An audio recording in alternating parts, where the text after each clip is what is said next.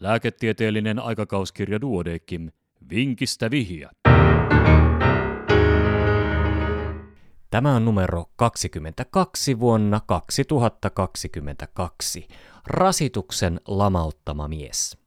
Aiemmin terveellä 36-vuotiaalla tupakoimattomalla miehellä ei ollut säännöllistä lääkitystä käytössään. Suvussa ei ollut todettu harvinaisempia sairauksia, työ oli pitkälti istumista, mutta kunnostaan potilas piti huolta kuntosaliharjoittelulla. Proteiini lisää, mies käytti ajoittain, ei kuitenkaan muita ravintolisia eikä doping-aineita. Ruokavalio oli terveellinen, turkin pipppurimakeiset maistuivat ajoittain. Kertaalleen 3 kuukautta aiemmin raskasta kuntosalitreeniä seuranneena aamuna potilas ei ollut päässyt pariin tuntiin sängystä ylös. Vointi oli normaalistunut eikä hän ollut hakeutunut tutkimuksiin.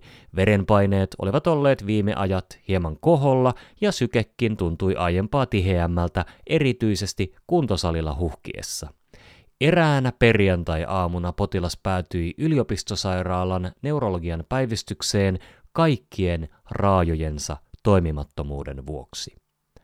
Jo edellisenä iltana oli kehittynyt proksimaalisten lihasten heikkous, mutta kävely oli vielä onnistunut. Aamulla jalat eivät olleet enää kantaneet ja mies oli joutunut liikkumaan ryömimällä. Ensihoidon saapuessa paikalle vitaaliparametrit olivat normaalit, mutta todettiin vaikea lihasheikkous kaikissa raajoissa. Päivystyksessä potilas siirrettiin nopeasti sisätautipuolelle, kun valtimoverinäytteestä paljastui graavi hypokalemia. Kaaliumpitoisuus oli 1,4.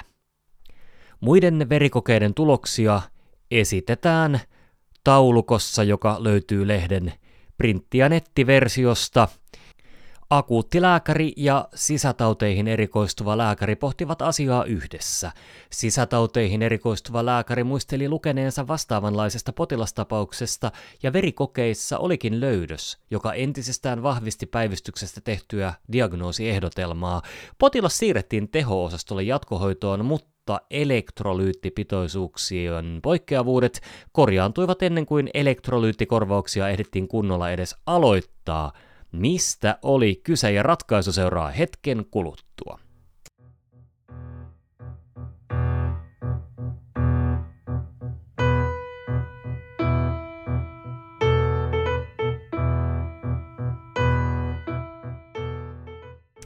Vinkistä vihiä ratkaisu.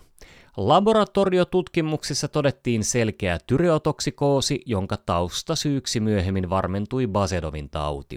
Hypokalemian takia otettujen lisälaboratoriotutkimusten tulokset löytyvät myöskin taulukosta, joka löytyy lehden printti- ja nettiversioista.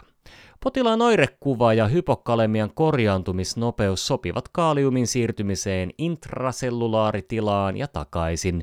Oireiden alkuajankohta lähes keski-iän kynnyksellä teki familiaalisesta tautimuodosta epätodennäköisen ja ehdotus tyreotoksisesta hypokaleemisesta jaksoittaisesta halvauksesta sai pontta, kun kilpirauhasarvot vastattiin. Samankaltainen potilastapaus oli esitetty aiemmin NEIM eli New England Journal of Medicine-lehdessä.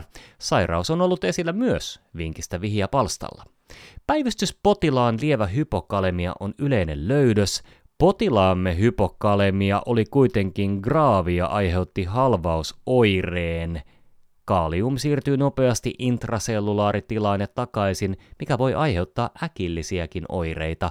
Intrasellulaaritilaan siirtymisen taustalla voi olla lääkitys, kuten beta-2-sympatomimeetit, insuliini-infuusio tai suuri kofeiinimäärä. Myös alkaloosi ja leukemiasolujen nopea proliferaatio voivat aiheuttaa siirtymää. Oman potilaamme osalta jo anamneesi ja ensimmäiset laboratoriovastaukset sulkivat nämä aiheuttajat pois. Myös tyreotoksikoosi aiheuttaa kaaliumin siirtymistä.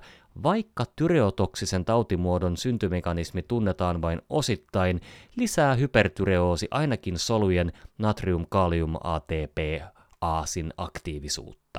Potilaalle tehtiin perinnöllisyyslääketieteen klinikassa jaksottaisen halvauksen geenipaneeli, johon kuului 4 geeniä, jotka on liitetty perinnölliseen hypokaleemiseen jaksoittaiseen halvaukseen.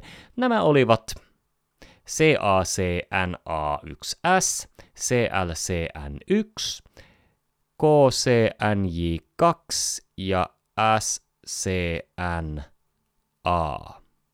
Mutaatiot KCNJ18-geenissä on aiemmin harvoissa tapauksissa liitetty nimenomaan tyreotoksikaaosin aiheuttamaan hypokalemiseen jaksoittaiseen halvaukseen. Potilaamme geenitutkimustulokset jäävät näiden geenien osalta negatiivisiksi. Ja tämänkertaisen vinkin olivat kirjoittaneet Tomi Toukola, Mika Virsu ja Tapani Ebeling tuolta keskiseltä ja pohjoiselta Pohjanmaalta.